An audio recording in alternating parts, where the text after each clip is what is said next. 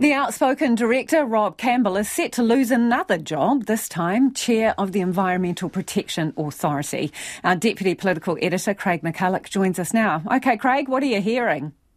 Good evening, Lisa. In short, a second sacking is coming. Rob Campbell was axed from Whatu Ora Health NZ yesterday. He is soon to be gone from the EPA too. I can confirm that the Environment Minister David Parker has written to Mr. Campbell. A spokesperson for the minister has told me that.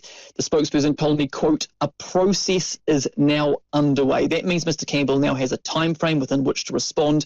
I would expect there to be an announcement on his departure fairly soon, probably tomorrow. I spoke to Mr. Campbell. I gave him a call at about three o'clock, and at that time he said he had yet to see any correspondence from David Parker yet. So this is very much still a developing story. This all started, of course, from that post Mr. Campbell made on criticising the National Party's three waters policy as a as a governance, also fairly critical more widely of the National Party.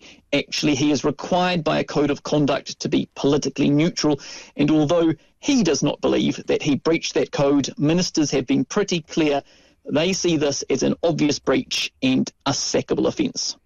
It's following a pattern, Craig, not dissimilar to the one we saw yesterday. So we're going through some motions here. Why does he have to go from the EPA as well?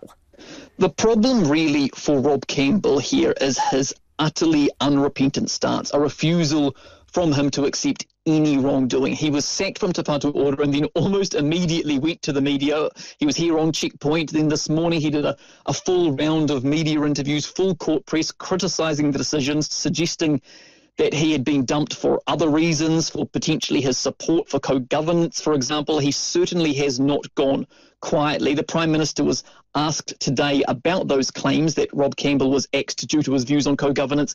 He strongly denied that. He said it was purely down to that principle of political neutrality. It would be very difficult at this stage for the Prime Minister, for any minister, to trust that there would not be a repeat of this behaviour in future from Rob Campbell. And then, of course, there is this double standard. If he can't be trusted to sit on a health board, why is it okay for the environment? That's the point the opposition parties have been making.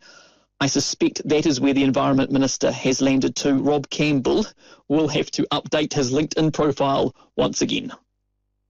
Thank you, Craig. That is our Deputy Political Editor, Craig McCulloch, there.